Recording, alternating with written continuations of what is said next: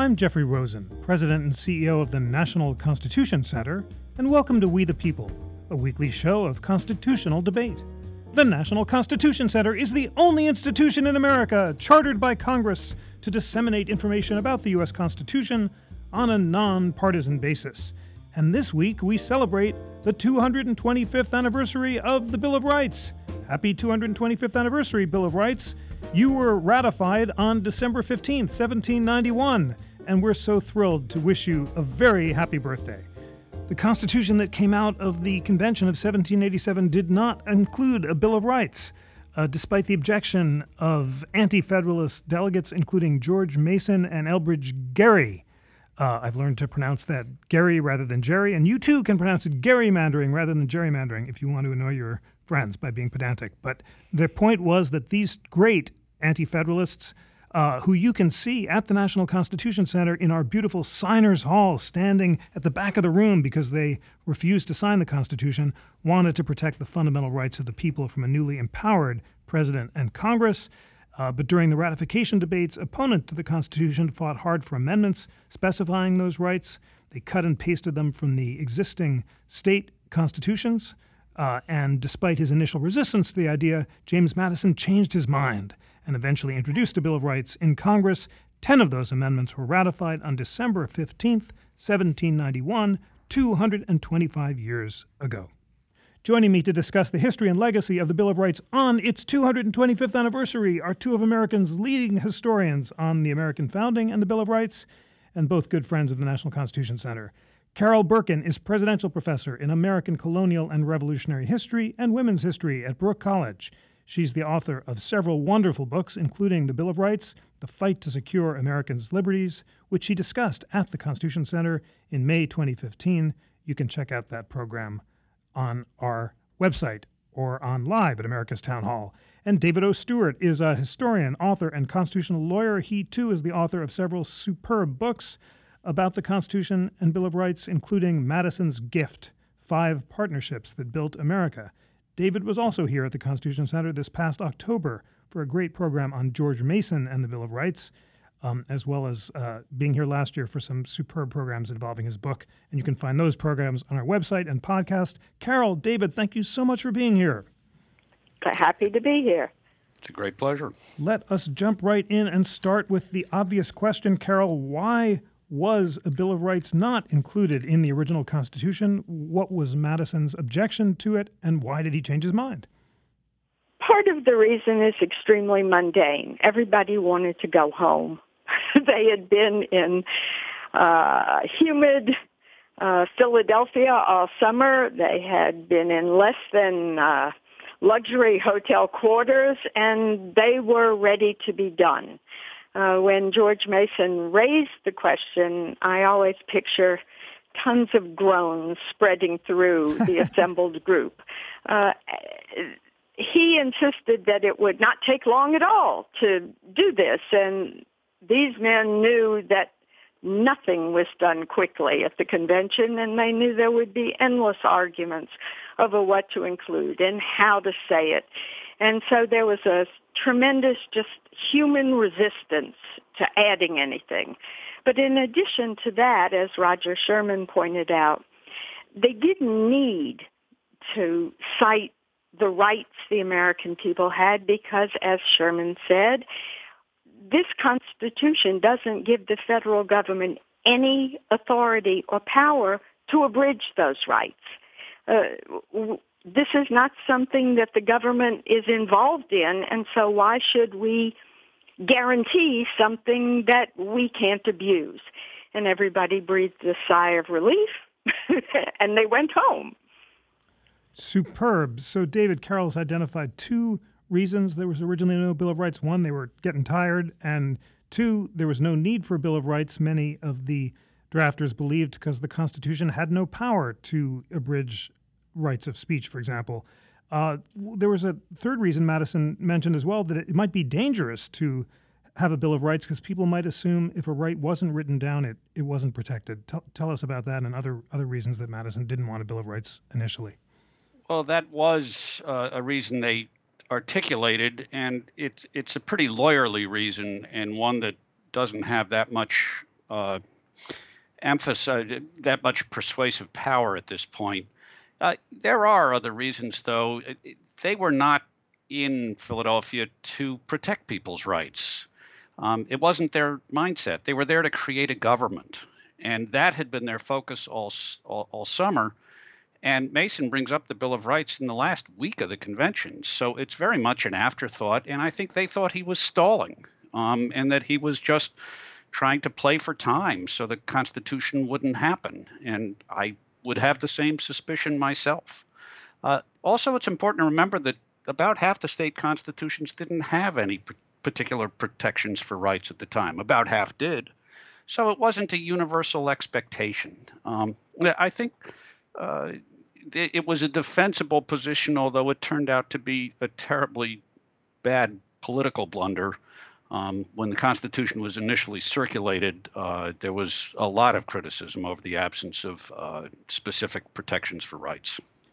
Wonderful. You mentioned that uh, many of the states did not have bills of rights, others did. Uh, listeners can check out which did and which didn't, can compare the text of those state constitutions to that of the final Bill of Rights at the thrilling uh, web platform, uh, constitutionalrights.constitutioncenter.org, or on the great Interactive Constitution app. It is so cool. I'm doing it now to click on any right in the original Bill of Rights, like the Second Amendment, for example. Uh, look at its antecedents in the Revolutionary era, see that two states, Pennsylvania and Vermont, had versions of the right to bear arms that clearly protected an individual rights, and the remaining 11 states uh, protected it more as a collective rights. So you can you can read uh, the text and decide for yourself.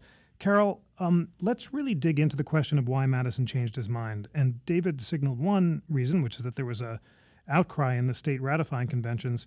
You mentioned another in your wonderful uh, book, um, The Bill of Rights: The Fight to Secure America's Liberties. You say that Madison came to value a Bill of Rights for its ability to shape the behavior of the community. If the contents were protected as fundamental maxims of free government, they might become incorporated with the national sentiment and counteract the impulses and, of interest and passion.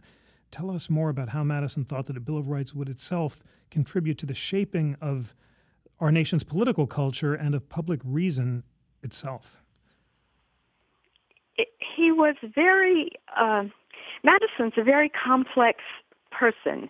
He he originally re- was one of the first to realize they had made a real tactical error, a strategic error in not including a Bill of Rights because the people who opposed the Constitution jumped on that very emotional uh, uh, argument. Oh, clearly this is going to be a tyrannical government because it doesn't have a Bill of Rights. And this appealed to the general population's fear about a new central government. They had just fought a war against a central government uh, that had been oppressive. And so they used this as an emotional appeal, and Madison realized that politically that was that was an error on their part. But he also, as time went by, he he also, by the way, had promised to uh, uh, introduce a Bill of Rights when he ran for the Congress in Virginia, and so he felt some obligation to do that, and I think probably he thought his political career locally depended on it. But I think what's really interesting about him is he was not worried about tyranny on the part of the government. He honestly believed the checks and balances and the separation of powers would protect against that.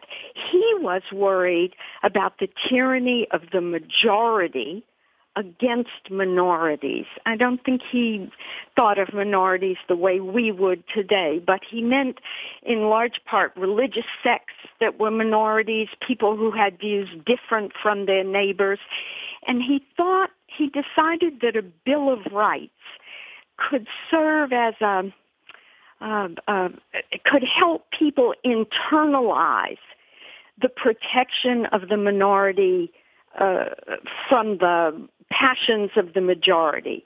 Uh, he didn't use the word internalize, but we would use that term. That is, he he thought that if if Americans would accept this statement about the rights of all citizens, that it would act as a brake on the majority's impulse to impose their will on on uh, people who disagreed with them.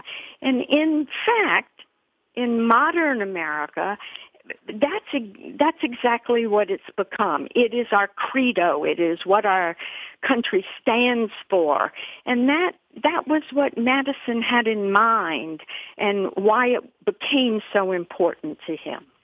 Very interesting, David. Um, what is your thought about whether Madison's hopes have been fulfilled or his fears have been vindicated? It is true, as Carol says, that today people will sometimes say, "Oh, you can't uh, ban flag burning because."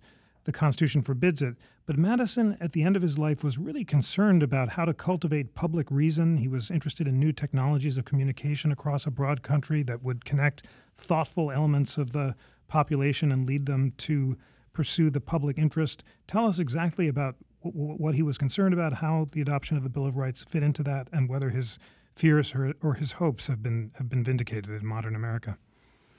Well, I think Carol's been very uh, insightful in describing that Madison really didn't see the Bill of Rights as restraining the government particularly. Uh, he referred to it as a mere parchment barrier. Uh, he fully expected that in a time of crisis, uh, the government would ignore any constraints like that and would go ahead and restrict people's rights um, if it was done in a great uh, in the cause of what the government considered a greater good. And we have seen that repeatedly.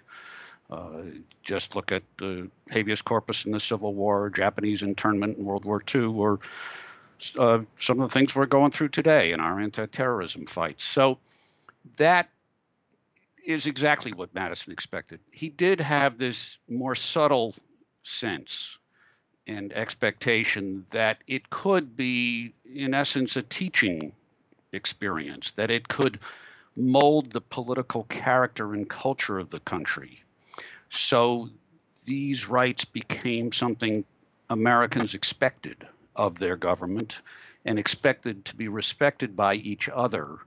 Um, and I think that has worked. Uh, you know, it took more than 100 years before the Supreme Court even enforced one of the bill uh, rights enumerated in the Bill of Rights in, in a court case.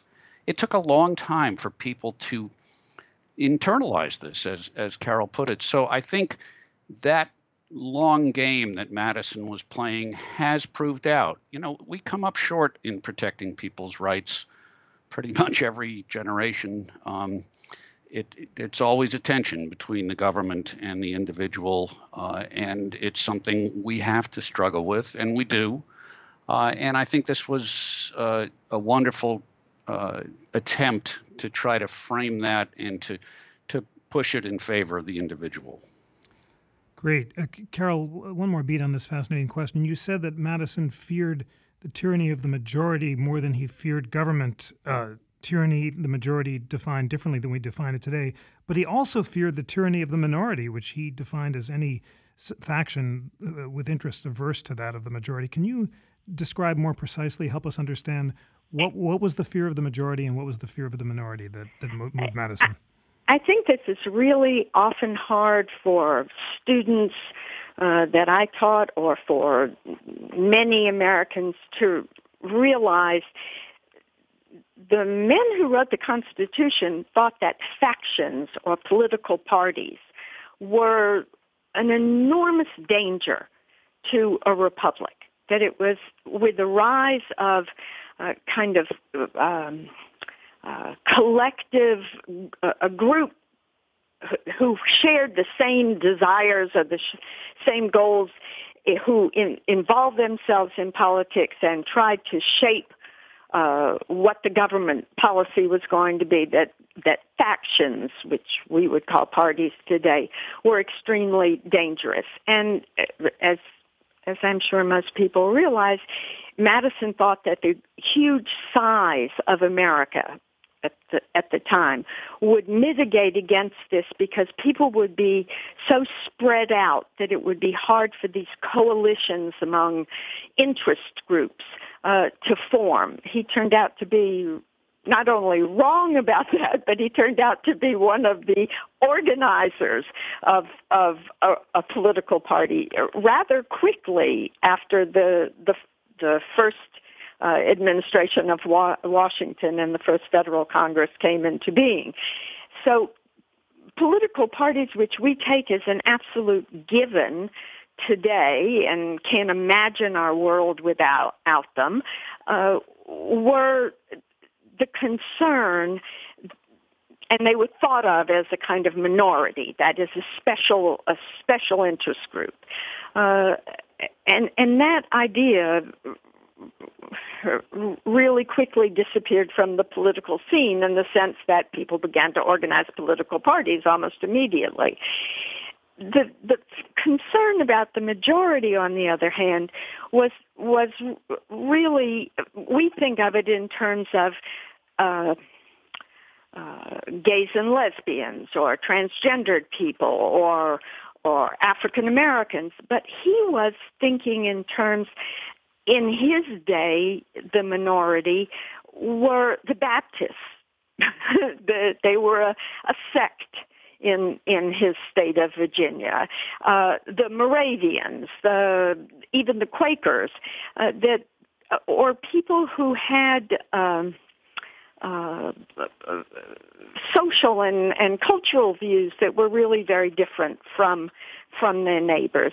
And this concern was very much a federalist concern that the people could be led astray by demagogues by by uh, charismatic men who had didn't have the interests of the larger uh, republic uh, in in their mind, but had desire for power, uh, that they could lead the majority of people in a state or in a in a, a community to turn on uh, more vulnerable citizens, and so th- this is what I think primarily uh, it, that I think that's what the Bill of Rights was intended to educate people about. It was a kind of civic uh, education um, mechanism, whereas the fight against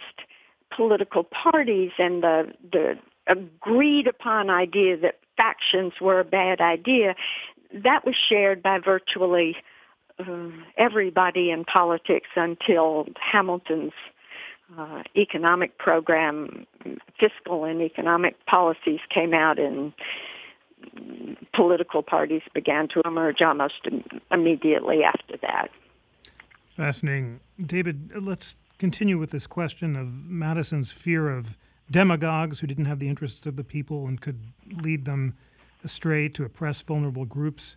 Uh, in, with the rise of social media technology, the decline of the mediating institutions that Madison took for granted, like like the Electoral College, uh, exercising independent judgment, uh, what would Madison thought about the state of American constitutional democracy today?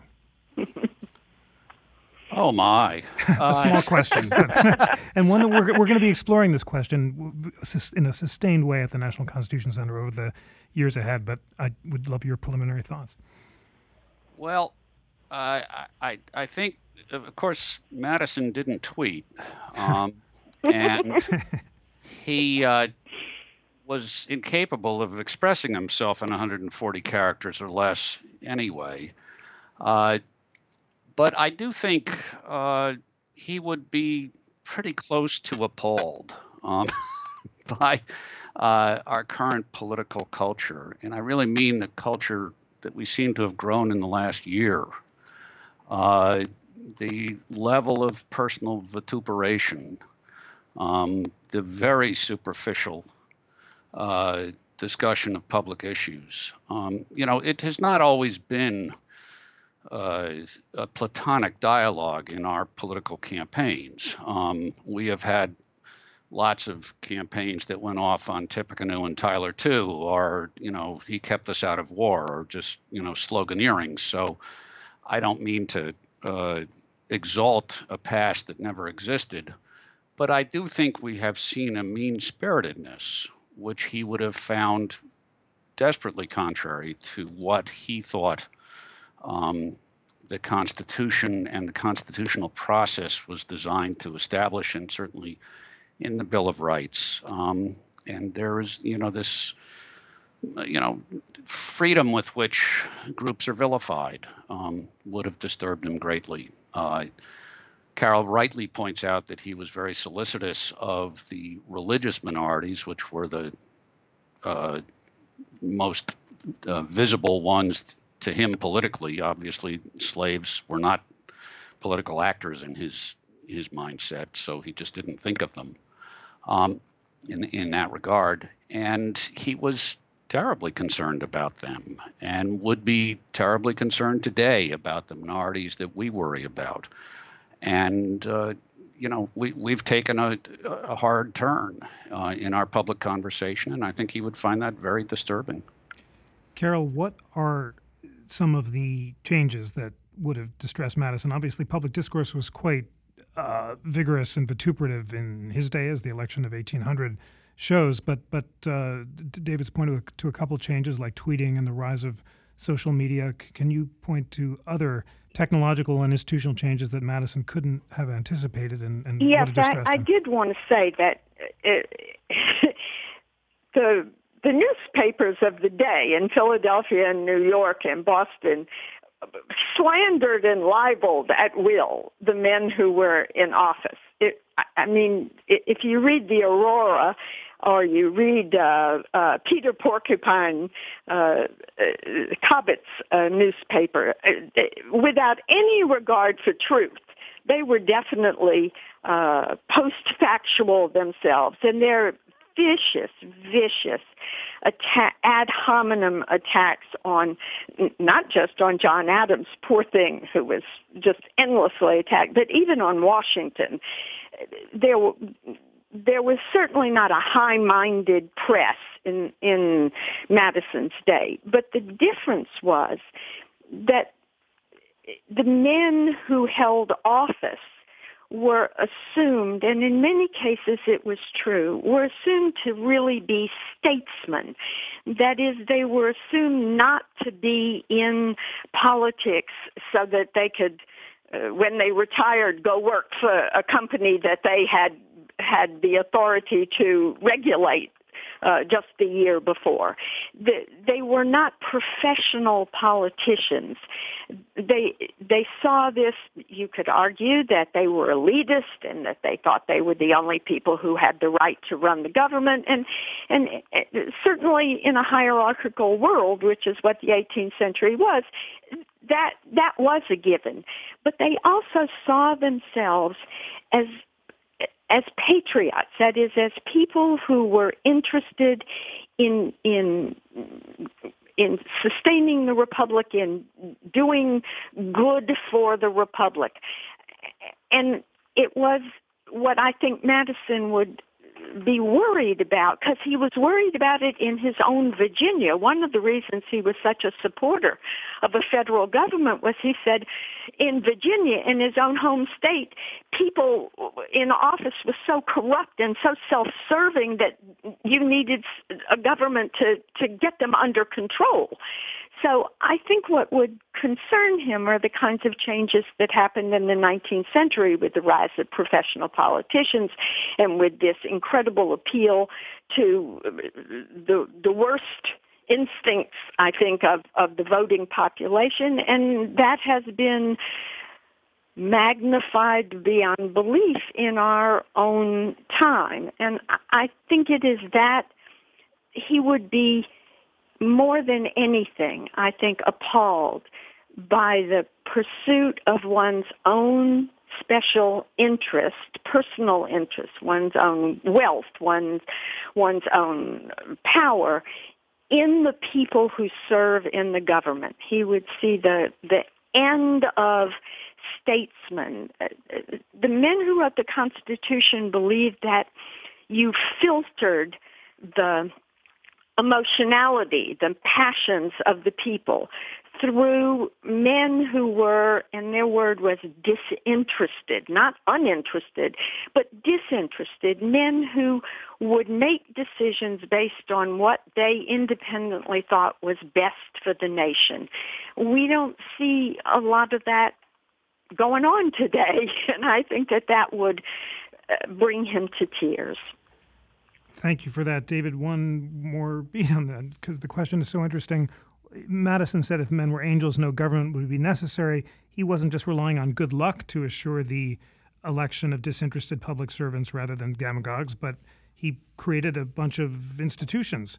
What were those institutions and, and why did they fail to perform in the way that Madison hoped? Well, well, he did place tremendous uh, confidence and hopes on the structure of the constitutional mm-hmm. arrangements. And that included uh, a very mixed series of methods of choosing the leaders. So the Senate until 1913 and was chosen by state legislatures. Uh, now, Madison actually pretty much detested the state legislatures, but that's a separate interest group being represented. Uh, members of the House of Representatives are chosen directly by the people, and then the president would be chosen by this almost Rube Goldberg esque series of uh, filters where the Electoral College would make the first cut, and it might well end up in the House of Representatives. Uh, th- that was actually expected by many of the delegates that most uh, choices for president would be made ultimately in the House. Um, that was the notion, and I think it was simply impractical at one level and just didn't foresee the growth of democratic spirit. Uh, you know, we have to remember that in their time, a very small percentage of the population actually could vote. We had property qualifications in most states. Uh, certainly, women didn't vote, enslaved people didn't vote. Uh, and so you had, I don't know, 5% of the population in many states were eligible to vote. When that changes, all of these elaborate mechanisms start looking very much like they do not serve the ideal of democracy. And in the Declaration and in the Constitution and in our rhetoric, rhetoric, we embrace it. We created a republic, but we talk about democracy. So these mechanisms begin to feel antiquated and poor fits and even counter to what our civic religion is. So that's why we have a constitutional amendment that created direct election of senators. And that's why I think you see today, as you have seen in years past, a considerable disquiet over the role of the Electoral College and the absence of direct election of the president. Um, and you know, I'm I'm not inclined to be fault finding about this. They were men of the of 1787. They created a government for the world they lived in. Um, but it's been 220 some years, and the world has changed a lot. And some of these structures uh, we've been able to amend and we've been able to revise to fit our expectations, and some we haven't. And that, you know, is, is a job that remains before us. It's quite surprising to me, frankly, when you look at the last 40 years, we've had no real significant constitutional amendment. There's one that became law that had actually been one of the original 12 that Madison proposed in 1789, uh, which, with respect to congressional pay, it could be the least significant amendment of all of them. Um, and otherwise, we've not been able to have any constitutional amendments. And I think it's something that requires, uh, amending the Constitution requires a national consensus that we are having trouble uh, summoning, uh, which is another symptom, frankly, of dysfunctionality in the, our political life, and another one we need to need to be thinking about.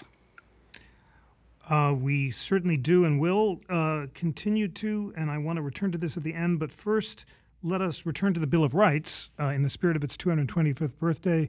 Um, there were several proposals uh, of amendment that were made but did not get proposed. And you can find them on the Interactive Constitution at constitutionalrights.constitutioncenter.org. I'm clicking on them now. Uh, they include um, a proposal one, which sounds a lot like the first paragraph of the Declaration of Independence and describes sort of natural rights theory. Um, proposal two, which says um, that uh, there should be one representative in Congress for every 30,000 inhabitants. That was originally proposed as the original uh, First Amendment. You can see it at the National Constitution Center on one of the 12 original copies of the Bill of Rights, but that one wasn't adopted. Next, you have Proposal 3, which says that the Senate can't raise its salary without an intervening election. That became the 27th Amendment when it was ratified in the 1990s. Uh, and Proposal 14, which Madison considered the most important in the bunch, and this is the one that I mm-hmm. want to ask you about, Carol. It says, No state shall violate the equal rights of conscience or the freedom of the press or the trial by jury in criminal cases that would have forbade the states uh, from violating these fundamental rights, whereas the original Bill of Rights generally applied only to the federal government. It took the 14th Amendment and the bloodiest war in American history, the Civil War, to apply these fundamental rights against the states. Carol, why did Madison consider this the most important amendment and why didn't it pass? Well, generally speaking, the response to Madison's proposal for a Bill of Rights by the Federalists who controlled Congress and the presidency, and except perhaps for Jefferson, the cabinet, the general response was a big yawn. We don't need this. Why are you bothering us with this? It's trivial. Uh, we've got to do important things. We've got to organize the judiciary. We've got to set the tonnage rates. We've got to set the tariffs. We have to decide where the permanent capital will be. In fact, if you look at the congressional debates, more time was spent on where the capital should be than on the Bill of Rights. Uh, they they thought that it, it, it it was pablum. That is because they said it's just going to be a paper barrier. It has no enforcement. Uh, uh, you haven't built in any serious enforcement mechanisms, and so uh, it's just a waste of time. The, the Federalists finally, the light bulb appeared over their head in the House, and they realized that it would serve to really strike a serious blow to the opponents of the Constitution, and there still were really a lot of them around. Patrick Henry at the time and George Mason. Uh, I mean, people still wanted to have a second convention and fundamentally eviscerate the powers that the that the federal government had, the power to tax, the power to regulate commerce. They they really wanted to give these powers back to the states.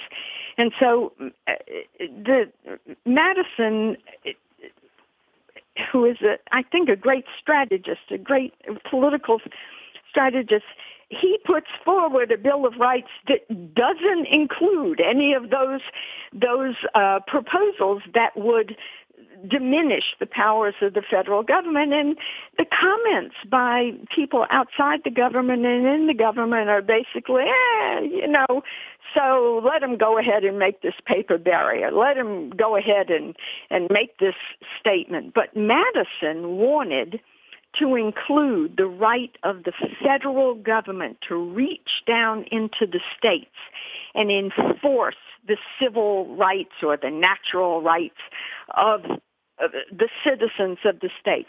At the time that he wrote the Bill of Rights, he was an ardent nationalist.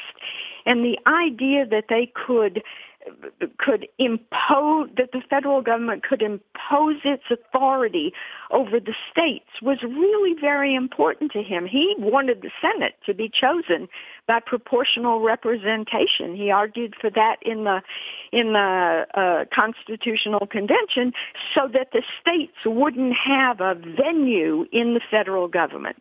So he wanted this passed, and the House of Representatives passed it along, that, that proposal, and the Senate wiped it out. Why did the Senate wipe it out? Because they were chosen by the state legislatures, and nobody wanted to go home and say, Oh, and by the way, we just agreed that the federal government could intervene in our state in case we did something that infringed on people's rights.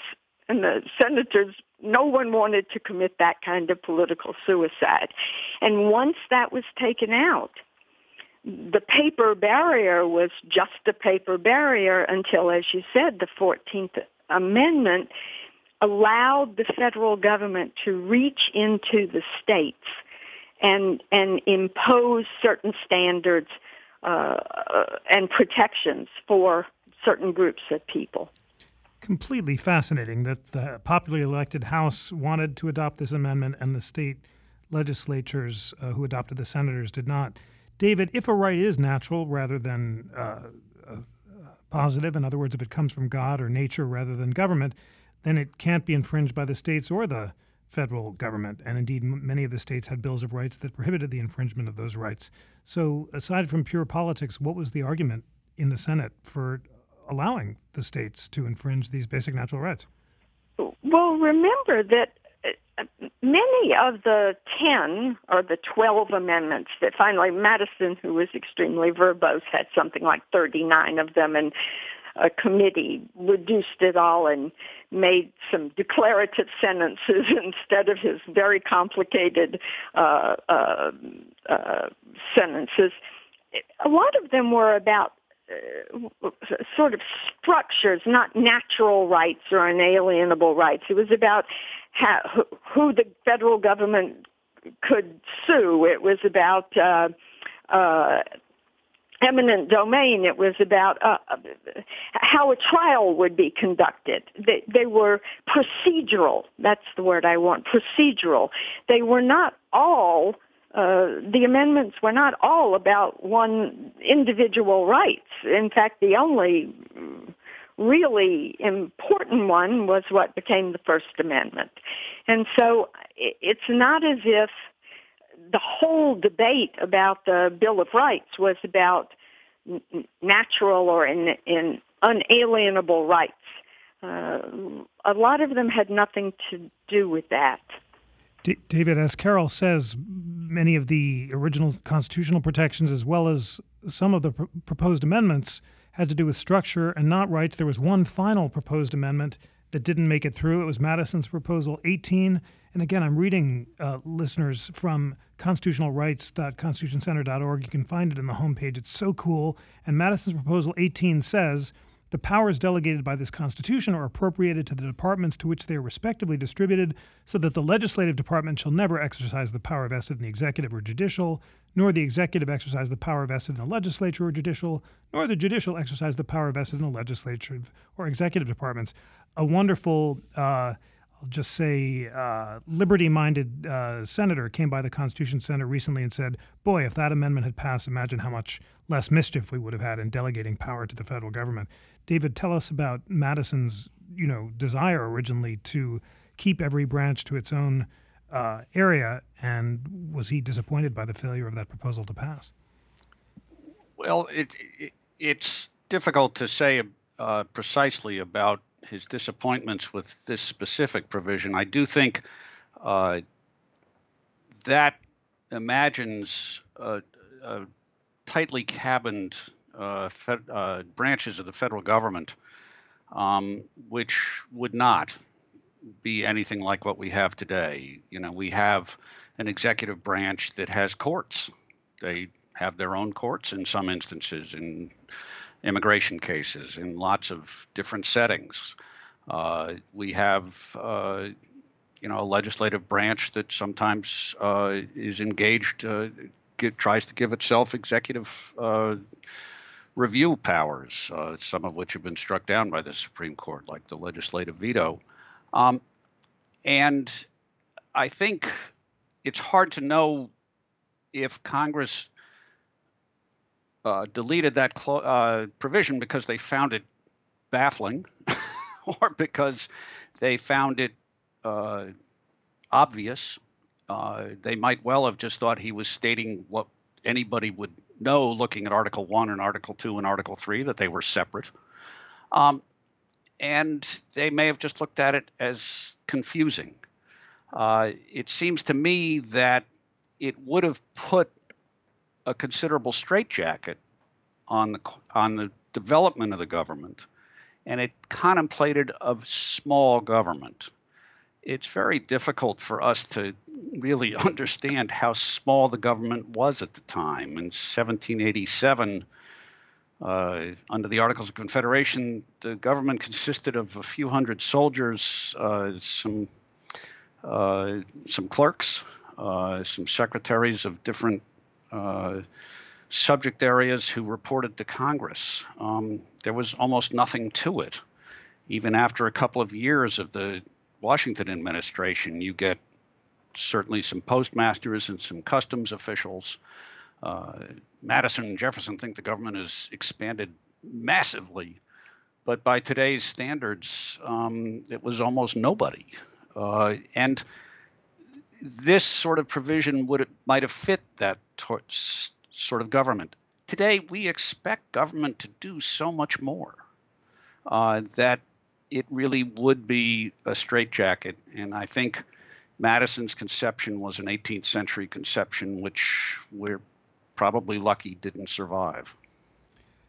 Uh, Carol, tell us about some of the amendments that were uh, proposed but didn't pass that didn't come from Madison.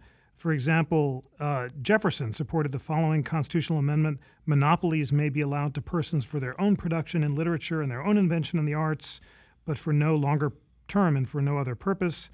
Um, and uh, Madison also resisted a constitutional amendment proposed by six states that would have provided that Congress do not grant monopolies or erect any company with exclusive advantages of commerce. So there is this anti-corporate uh, series of amendments that are proposed, supported by Jefferson and the Anti-Federalists, that Madison does not support. Tell us about those and some of the other unratified and unproposed amendments. Well, yes, Jefferson is first, foremost, and forever an agrarian and a Virginian.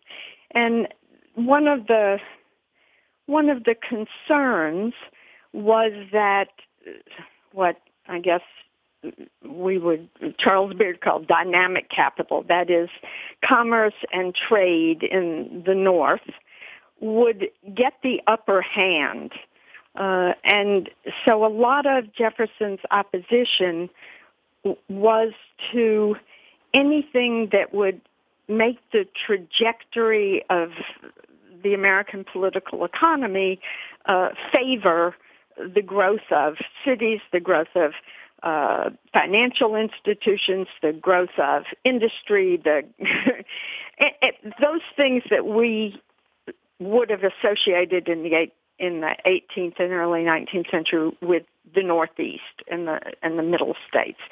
So these are things that that uh, Southerners wanted to to put a brake on. But the biggest ones Madison's biggest concern was to make sure that no one touched the powers that were given to the federal government uh, as I said, there was such a, a desire to see the power to tax, which in the 18th century was called the power of the purse. I mean, people really understood in the 18th century that the the the branch of the kind of government that controlled revenue was a government with great power, and so uh, Patrick Henry warned in the Virginia ratifying convention, you would have two sets of tax collectors coming to your door uh, twice a year, uh, and and so Madison wanted to make sure that that power wasn't touched. He wanted to make sure that the power to create a kind of uniform economy and to regulate commerce wasn't touched. He wanted to have a uniform currency. And these were, these were economic questions that the anti-federalists and then the critics of the federal government in the in the Congress really wanted to see passed. And Madison, as I said, was a great strategist, and he he put forward 39 proposals, and he made sure that none of them had anything to do with the structure of the government, except this one about the separation of powers. The and I think, if if I can interject a thought, what destroys the separation of powers among the legislative, judiciary, and executive are political parties. Political parties weave together the House and the Senate and if you if your party controls the presidency and the president appoints the Supreme Court so that as soon as you get organized political parties where your loyalty is to the party Madison's model, his structure, his architecture, that the legislature will only legislate and the Senate uh, will, uh, the House will only do certain things and the Senate another and the, and the presidency another. Because his vision, the 18th century vision was every single member of each of these branches of government would act based on their individual wisdom and their individual uh, conscience.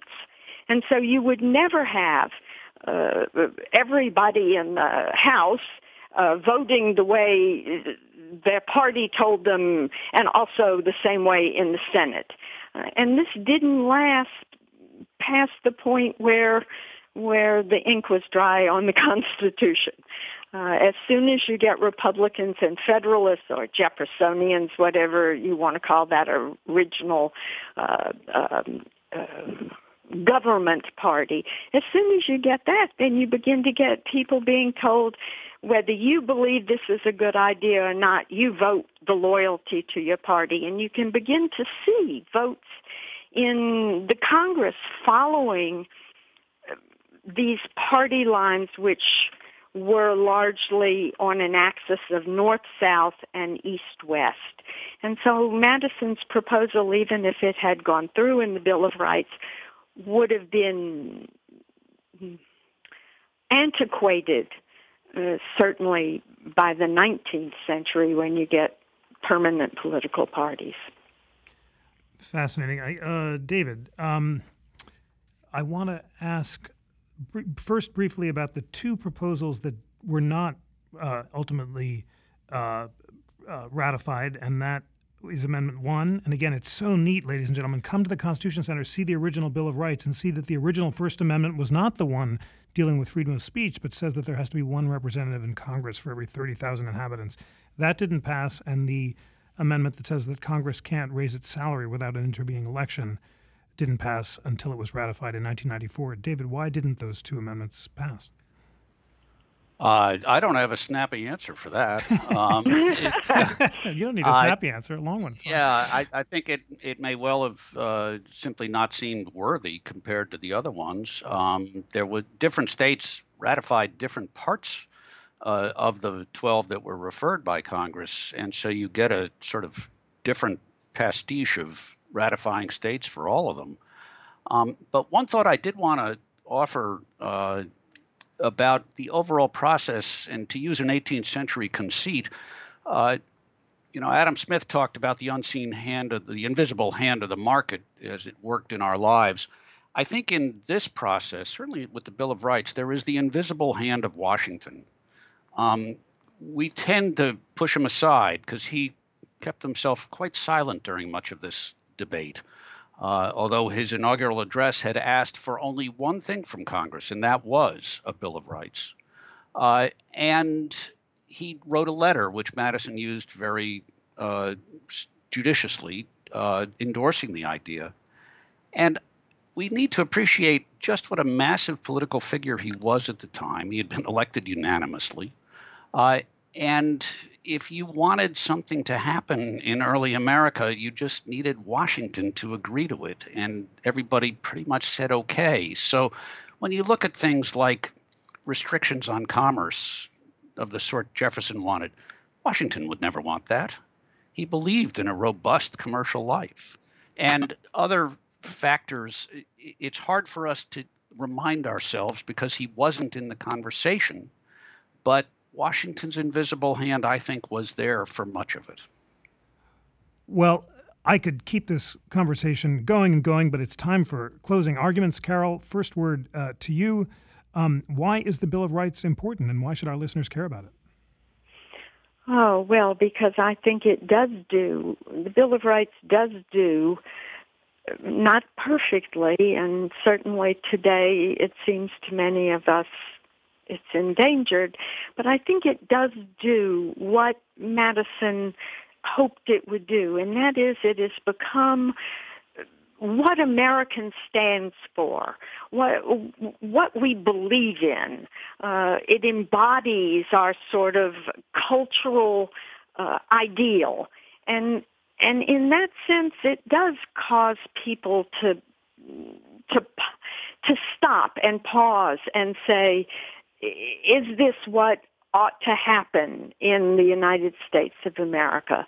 Uh, and and so in that sense, civically, in terms of of how we behave to one another, it, it is a guidepost. It is a, a, a signpost for for most of us, I think. Uh, and in these very contentious times, I think people are beginning to rally around it in ways that I think would warm the cockles of Madison's heart, though I've never actually known what the cockles were. but I think I think that it would make him proud. Beautiful. David Stewart, last word to you. Why is the Bill of Rights important on its 225th anniversary, and why should our listeners care about it? it it's what we aspire to. Uh, it's what we wish we could be like. Um, and we often are, uh, and we sometimes are not.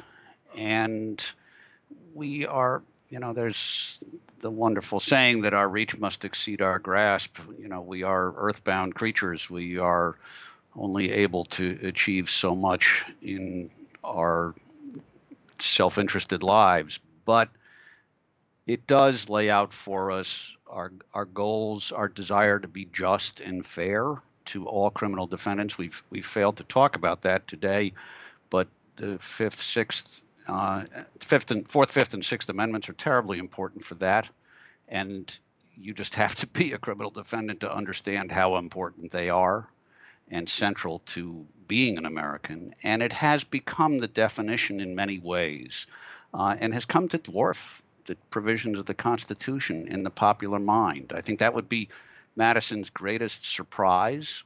Uh, and I think it would be a source of great satisfaction for him. Thank you so much, David Stewart and Carol Berkin, for an illuminating, rich, and historically nuanced discussion of the Bill of Rights on its 125th anniversary. I will resist the urge to sing happy birthday to the Bill of Rights, but I know we all wish it a very, very happy birthday. And we're so grateful to both of you for having taught us about the Bill of Rights on this very important anniversary. David, Carol, thank you so much for being here. Thank you. Thank you. Today's show is engineered by Jason Gregory and produced by Nicandro Iannacci. Research was provided by Lana Ulrich and Tom Donnelly.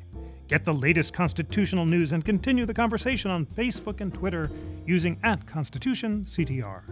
We want to know what you think of the podcast. Email us at editor at constitutioncenter.org. Please subscribe to We the People and our companion podcast, live at America's Town Hall, on iTunes, Stitcher, or your favorite podcast app. We the People is a member of Slate's Panoply Network. Check out the full roster at panoply.fm. And finally, as the end of the year approaches, remember that despite our congressional charter, the National Constitution Center is a private nonprofit. We receive little government support and we rely on the generosity of people around the country who are inspired by our nonpartisan mission of constitutional debate and education. If you've loved this podcast, ladies and gentlemen, please consent, consider an end of year donation to the Constitution Center. Even a token would be wonderful, and it would sign you up as a member of the National Constitution Center family, as well as supporting this podcast. Visit constitutioncenter.org to learn more. On behalf of the National Constitution Center, I'm Jeffrey Rosen.